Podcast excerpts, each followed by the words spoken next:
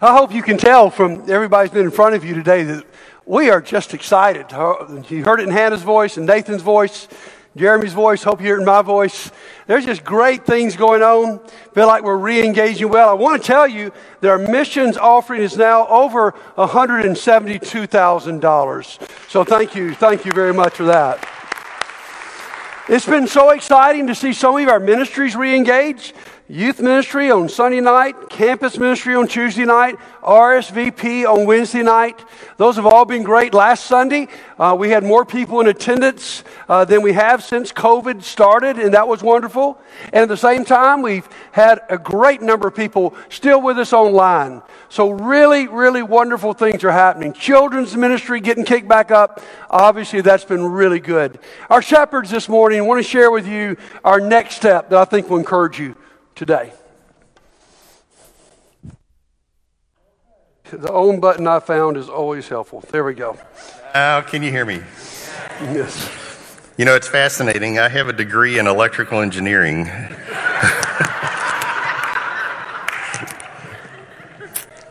Unfortunately, I have two sons that are good with technology. So, all right, this microphone and I are doing hand-to-hand combat. Just, just a second. Excuse me. Excuse me.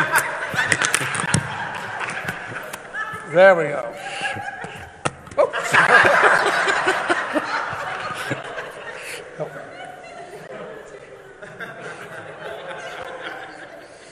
Super glue next time.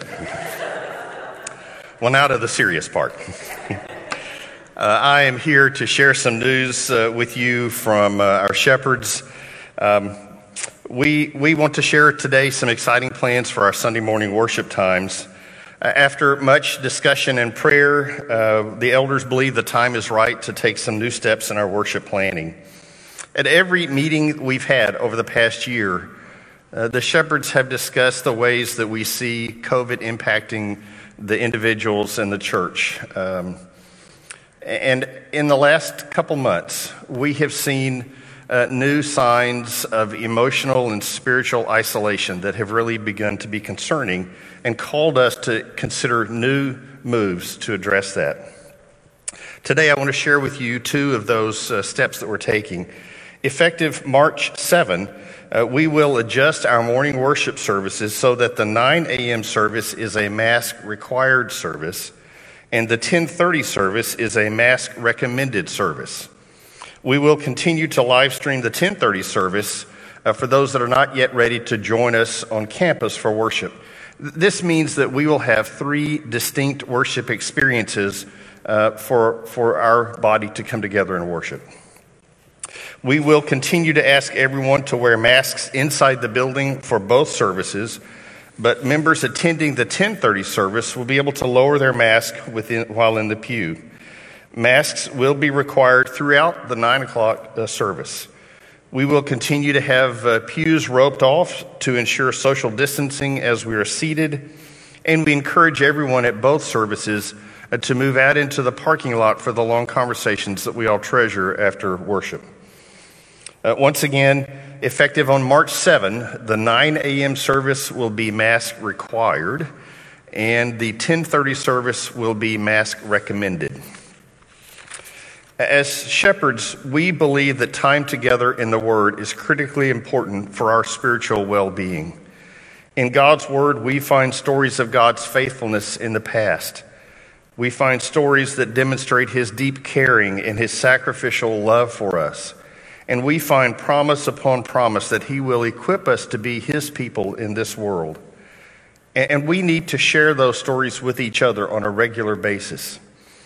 This leads me to our second new step for Landmark. On April 11, the Sunday after Easter, we will be adjusting the times of our services to make space for regular Bible classes to resume meeting. We look.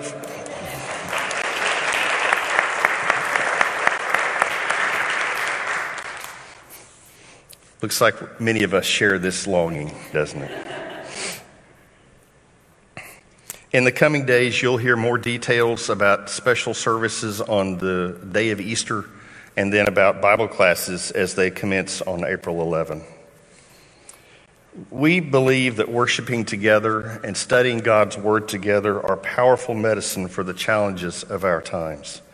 I also want to mention that as we add more opportunities here at the building, we increase our need for members to put their faith to work in acts of service to make these things happen. If you have not been called, if no one has reached out to you and asked you to consider volunteering, please consider this your personal invitation. If there's something that you would like to be able to do, call the church office and let them know. We, we need folks to step up now to help make all of these things happen. Last, uh, these are awkward times. And all of us, each of us individually, we are called to adapt and adjust in consideration and on behalf of the others around us. We all long for a return to a pre pandemic norm. For Landmark, the pre pandemic norm language was that we sought to be a mission focused, mission centered, mission driven church. The Landmark Church exists to lead people into a growing relationship with Jesus and to be a community of believers for those experiencing life's struggles. And there are lots of struggles going on right now. I would ask each of you, me, us, all of us, to seek God's guidance on how we can be mission focused as individuals and how we can be mission focused as a church. Please consider coming to the worship center this Wednesday for our day of prayer. The six topics there uh, Christ centered, word focused, unity, renew our spirit, reconnecting, and living boldly. Each of those we think are elements of being a mission centered body of believers. I'd like to pray briefly before I finish.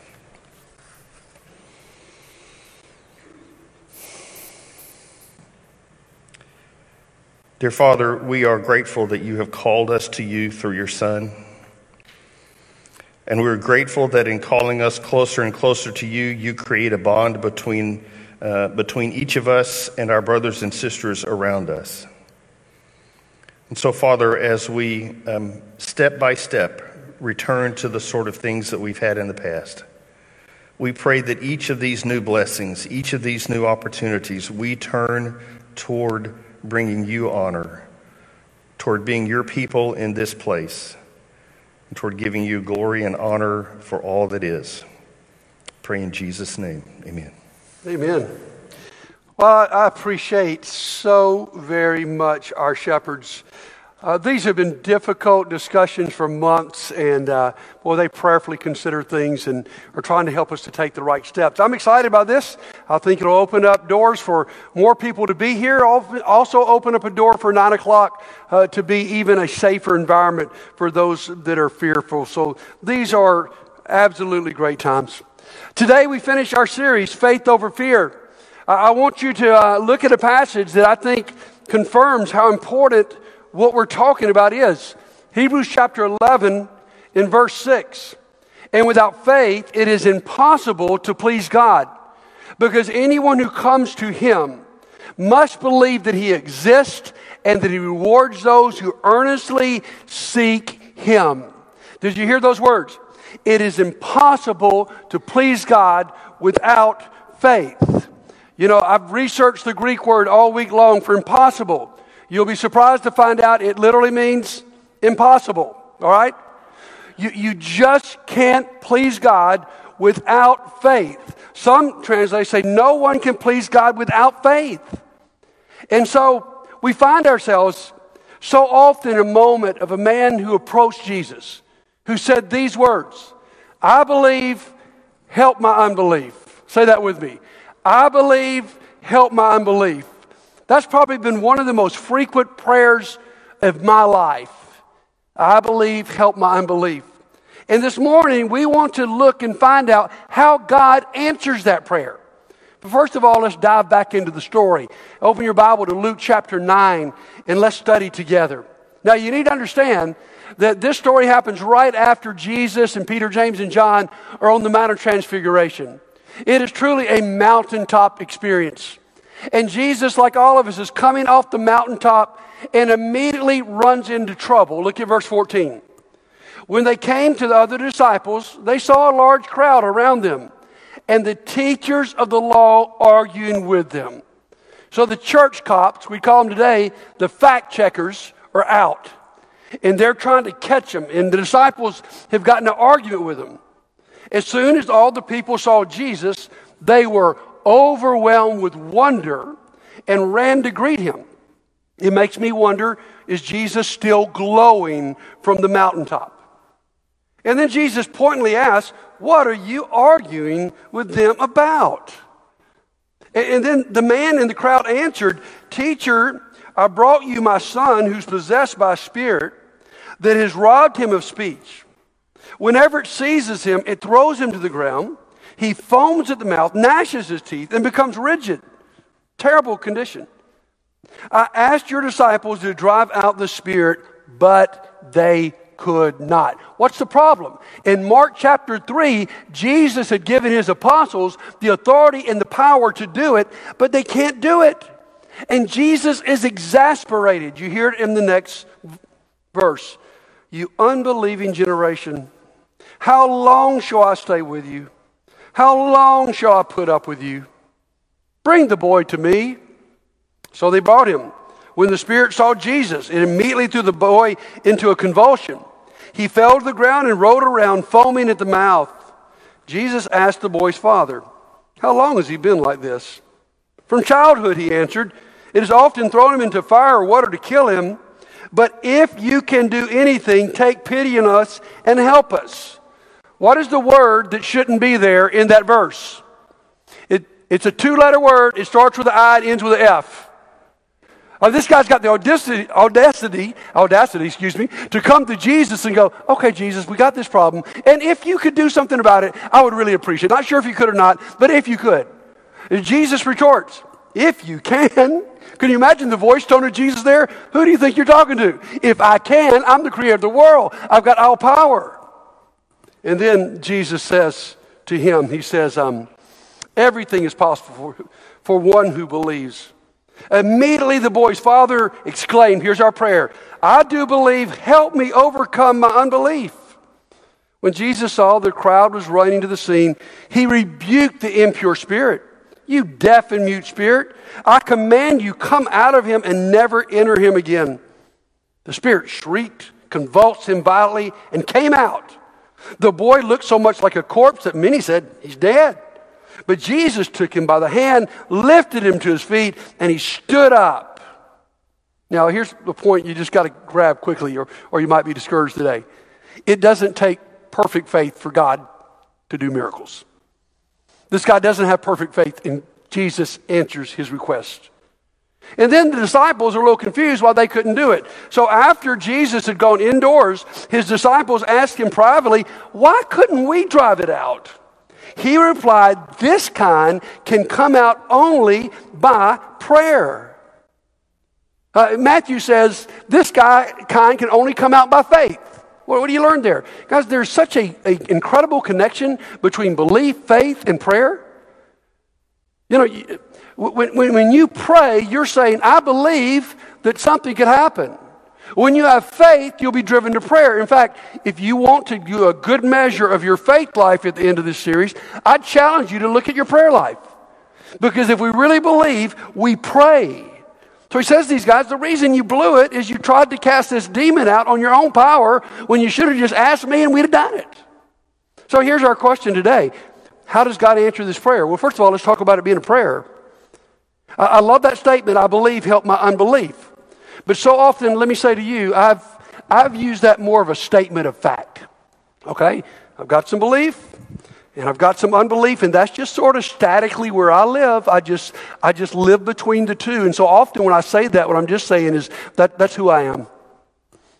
It's almost like the saying that, that many of us say that's so awful I'm just a poor sinner saved by grace. No, you're a child of the King. You've been redeemed. You're on your way to heaven. And to make this as a statement, I believe, but I still got some unbelief, is not what it was intended to be. It was intended not to be a statement of fact, but a prayer for belief. It was meant to create movement, okay? I'm in this spot, Jesus. You know it already. You know my heart. I've got some unbelief, but I want to get past that. I want to fully embrace not if you can, but that you can. So, how does God answer that prayer? If you pray that prayer and I pray that prayer, it's one of the best one line prayers in the Bible. How does He answer it? I want to give you five reasons today. And this will actually be a review of the messages over the last eight weeks of how we move from unbelief to belief, how we move from fear to faith. We ask it, what has God done? Number one, He gave us His Son on the cross to express His love. Guys, faith is a matter of trust. And that's the response to the cross is I trust you. When I spend time at the cross and I recognize that he gave his life for me, it makes my response, I'd love to give my life to him.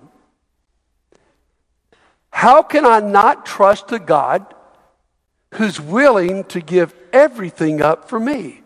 Who's willing to have his blood spilt, his face spat upon, his name mocked, his back beaten, to literally encounter death. There is no good reason for that except that he loves me. And so when I'm struggling with my faith, I need to go and look at that. We'll do that in just a few minutes. I was talking to a young man this week who's struggling with his faith. And he's struggling for a lot of reasons some of us struggle. He's struggling with some of those Old Testament stories that don't seem like God to us anyway. God wipes people out. And I, I, had to tell the young man, I really don't have an answer to all those things. I could give you something, but he, here's what I do know. I do know the Bible says that Jesus is the exact representation of God. That Jesus said, when you've seen me, you've seen God. And so when I get struggling with those stories, I always go back to Jesus. And the best place to go back to Jesus about is to go back to the cross and go, what is his character like? Can I trust my life? Can I have faith? Number two, his resurrection from the dead, he resurrected from the dead to prove his claims. Why do we know he was the Son of God? He could have died on a cross and just been another dead religious leader who had a cause. Romans 1 chapter, chapter 1, verse 4 says, We know it's true because of the resurrection. And so, this challenge to grow your faith, your response to this is to think.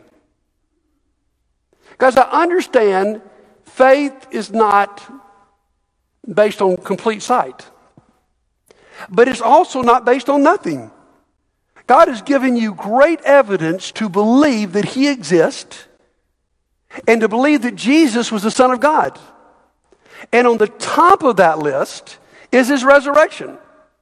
In fact, you remember 1 Corinthians chapter 15, Paul's writing, he says, guys, if Jesus is not resurrected, then you're wasting your time. And what, what are you doing in church? Go watch Netflix, you know? Or he'd probably say, go get your Betamax player out. I mean, just, just, just, it doesn't, it makes no sense if he's dead for you to be here. But he says, if he's alive, it makes all the sense in the world for you to give your life to him. In fact, what Paul says is, I want you guys to go check it out. There's over 500 people who witnessed the resurrected Christ. They're still alive. Go ask them about this. And guys, what God says to us today, if you're struggling with your faith, is check it out. One of the most important things I've done in my life to help build my faith is read books on Christian evidence. Because if you go there, there's great evidence. And the best chapters in every one of those books are the chapters on the resurrection. And my friends, there's a lot of people who started off as atheists who were willing to study the resurrection of Jesus Christ who end up as believers. And so if you're struggling with your faith, one thing God has given you to build your faith is not that you can prove everything in the Bible, but you can prove the most important thing is that Jesus is alive and that proves who he is. Number three, his word gives us stories to build our faith. We've talked about this a lot. Stories are so powerful. So, what's the challenge here? What's our response to what God has given? It's to actually study. Now, let's pause here for a moment, as Nathan would say, and let's think about this. You expect me, the preacher, to say, you need to leave here and read your Bible and pray more. because you've heard it a thousand times. I probably said it a thousand times. It's like going to a doctor and you say, hey, you know, I am overweight and I need to lose weight. You know that what the doctor is going to say to you is that you need to diet and exercise. He's going to say the same thing. It's not rocket science. Why does he say that? Because it works. Why does he say it? Because that is true. If you really want to lose weight, there are two basic things. You got to cut back on your food intake and you got to exercise more. It just works. So why do I say to you, you need to read your Bible and pray because it's true. That's how you get faith. It works. And that's why we love these stories, because stories motivate us and transform us much more than do's and don'ts and commands. Oh, guys, there's a place to read the do's and don'ts and the commands of the Bible. They are there. But the Old Testament proved those didn't really change people. What changes people is to be invited into the story. You know, uh, later in this service, I'm going to challenge you to step out and do something that makes you uncomfortable, and you'll come up with the idea. Just about now, how would I motivate you best? By saying, okay, you're commanded by God. You got to step out, dude. No, the best way I could motivate you is tell that story we looked at a few weeks ago, David and Goliath, and go, here's this kid, didn't even make the army, shouldn't have even been there. Everybody else is scared, but he sees God and he steps out and he defeats not just Goliath, but the whole Philistine army. Why do we teach our children those stories? Because we know they're what build faith. The crazy thing is we as adults feel like we're past the stories. The stories are what build our faith. And so we need to be constantly going back to Scripture to read those stories. Number four, how does God answer that prayer? His Word gives us promises to hold on to. Remember Hebrews 11 6? Without faith, it's impossible to please Him. Watch out, King James is coming. Without faith, it's impossible to please Him. For he who comes to him must believe that he is, and that he's the rewarder of those who diligently seek him. What do you got to believe? You got to first of all believe he is. And second of all, you got to believe his promises. That's how faith comes. And God has given us a Bible so full of promises. So, what, what's our response? Is to focus. The, the biblical word here would be to meditate. How do you meditate? You, um, you might memorize, meditate, stay focused on it, memorize it because it's in those difficult, tough moments of life, which we're all having a bunch of, that the promise comes to your mind and sustains you. I love this quotation from an unknown author. Both faith and fear will sail into your harbor. Only let faith drop anchor. How do you let faith drop anchor? By focusing on God, His stories, and His promises more than on your problems. That's why we love the story a few weeks ago of Caleb.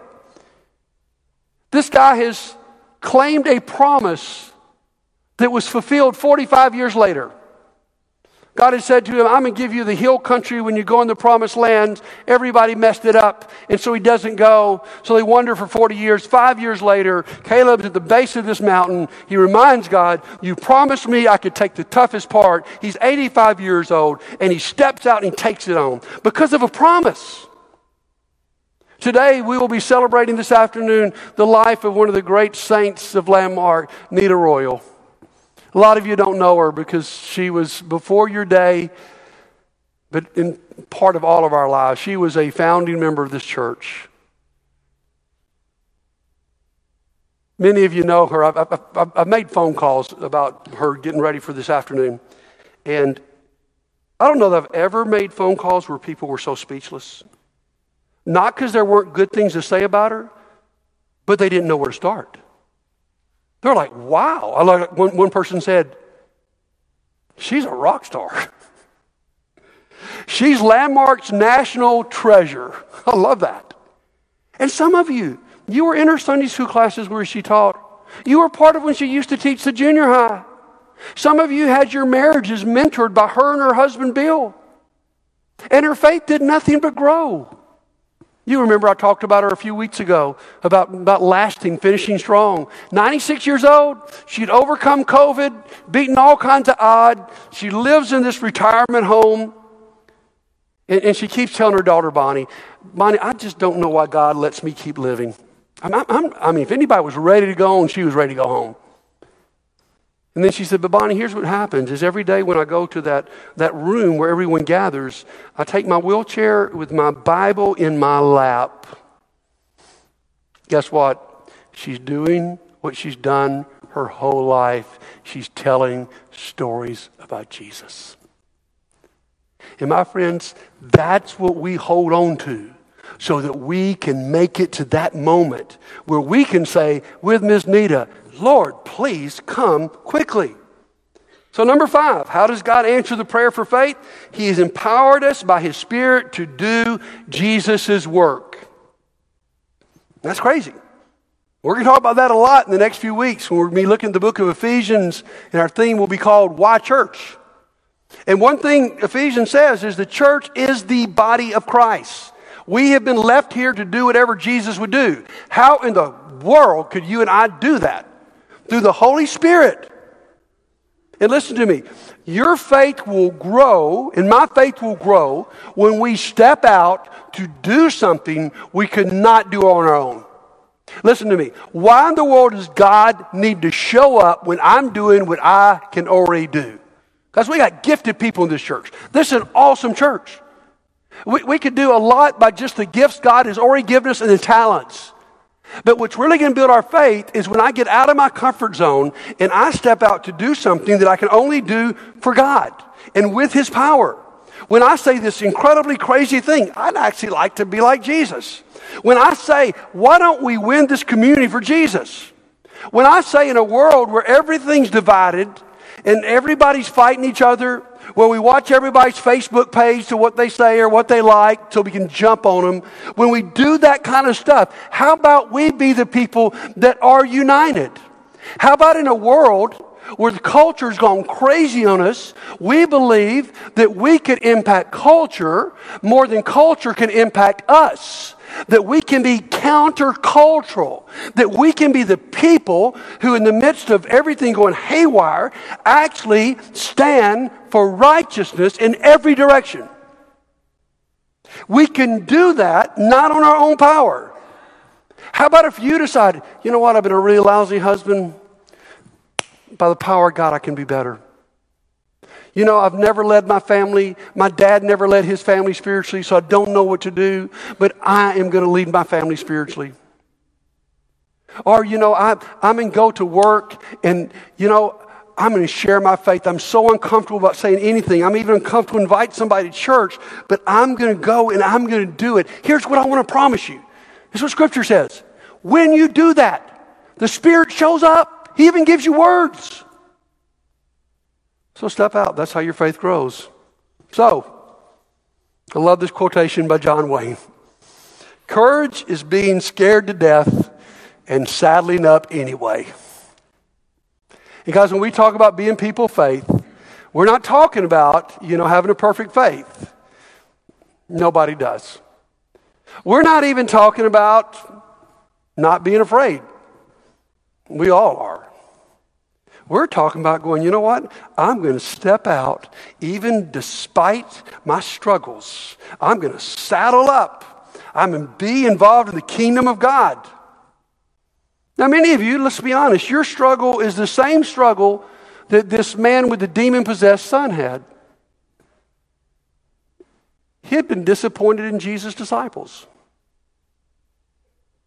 He's frustrated. They, they don't do what they could have done. I talked to a lot of people out there. There's a lot of people not in church today because they've been disappointed by Jesus' disciples. Talked to a young man this week. He said, I used to go to church all the time, but when I was a teenager, I came to church, and the very same people I saw drunk on Saturday night were raising their hands on Sunday morning. There are people out there because they've been disappointed. And let's be honest, we will disappoint. But we got to be the people who say, you know what? Despite the disappointment, I'm going to do exactly what this man did. I'm going to come to Jesus. I'm going to confess my need for faith, and I'm going to keep moving forward.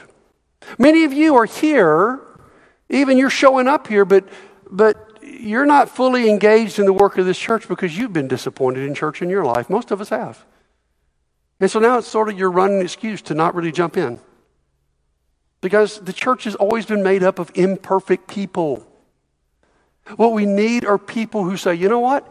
I'm going to be the one that's going to make a difference. I'm not going to contribute to the problem of people looking at me and saying, why would I want to be a part of that organization if that's the way they live? We can be different.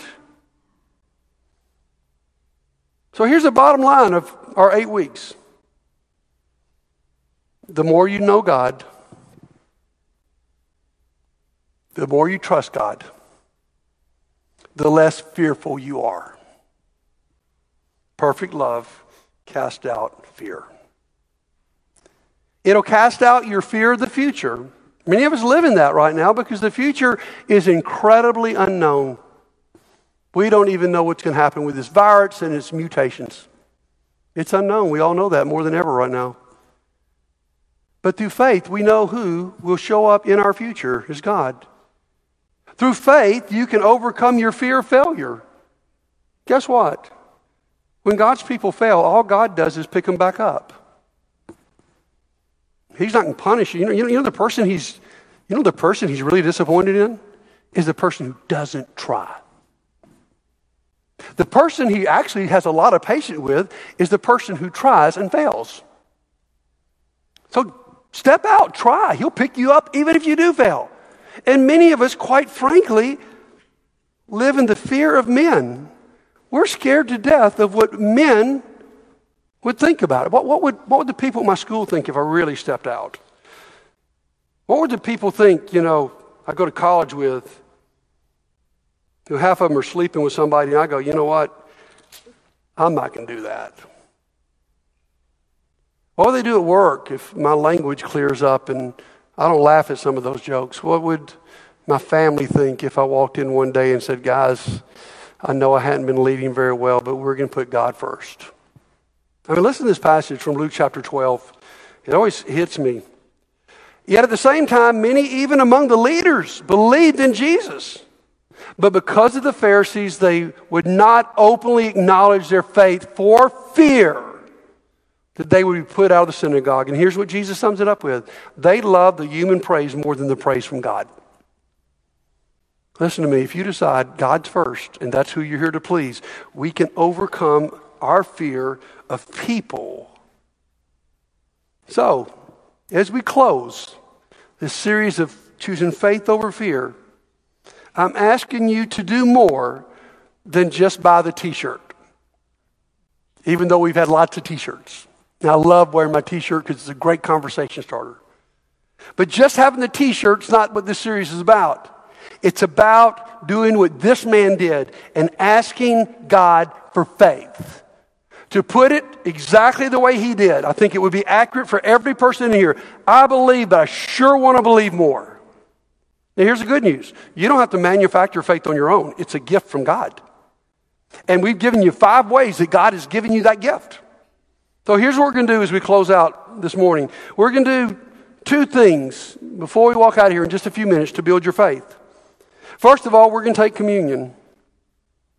My favorite extra biblical quotation of this series was from Sarah Young Gaze at God, glance at your problems.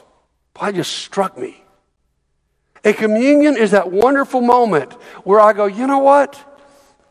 I'm going to just be completely enraptured. As the Bible said, I'm going to fix my eyes on Jesus. I'm going to remember what he did. I'm going to trust his character. I'm going to know he loves me.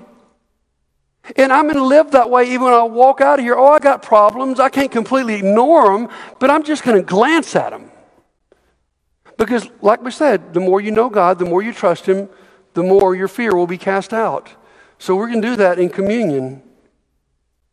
And then we're going to have a time for prayer.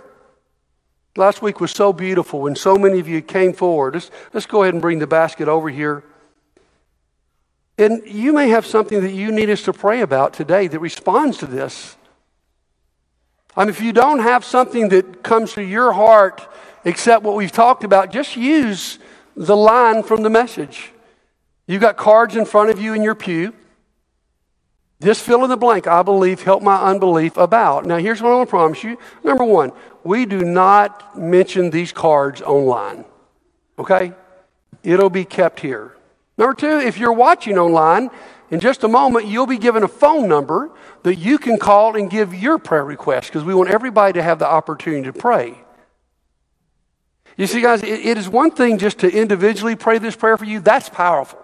And God answers it. But if you read Scripture closely, there's something even more powerful when we pray together. So let me outline it. Please pay real close attention. We're about to sing two songs. During that first song, as you take communion, I, I would love that to be a time of reflection for you and there's something that you need to confess or ask for prayers for for our church, from our church, then there's a card right there in front. Just fill that out during that first song. And then at the end of that, or during the second song, we'll all stand and we'll ask you to bring your cards, and then we'll close this service out by joining that man and talking to Jesus and saying, I believe. Help my unbelief.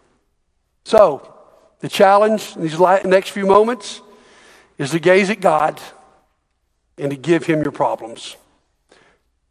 Let's take communion together. The worship team comes up and I pray. Lord, we, um, I love this story. I, I, I always just love it when this guy says, if you can. Oh my. But Lord, what I've quoted more than anything else from the story of my life is Lord, I believe, help my unbelief. But I will confess to you, too often it has just been a statement of fact and not a prayer for faith. And so today we come to you praying for faith. And Father, there's no better place for us to learn to trust you than around this communion table as we remember what your son did and who he was. So, God, build our faith through that. And then, Lord, if we need the prayers of our church family today, build our faith through us praying together. God, we choose faith over fear. We pray this in Jesus' name. Amen.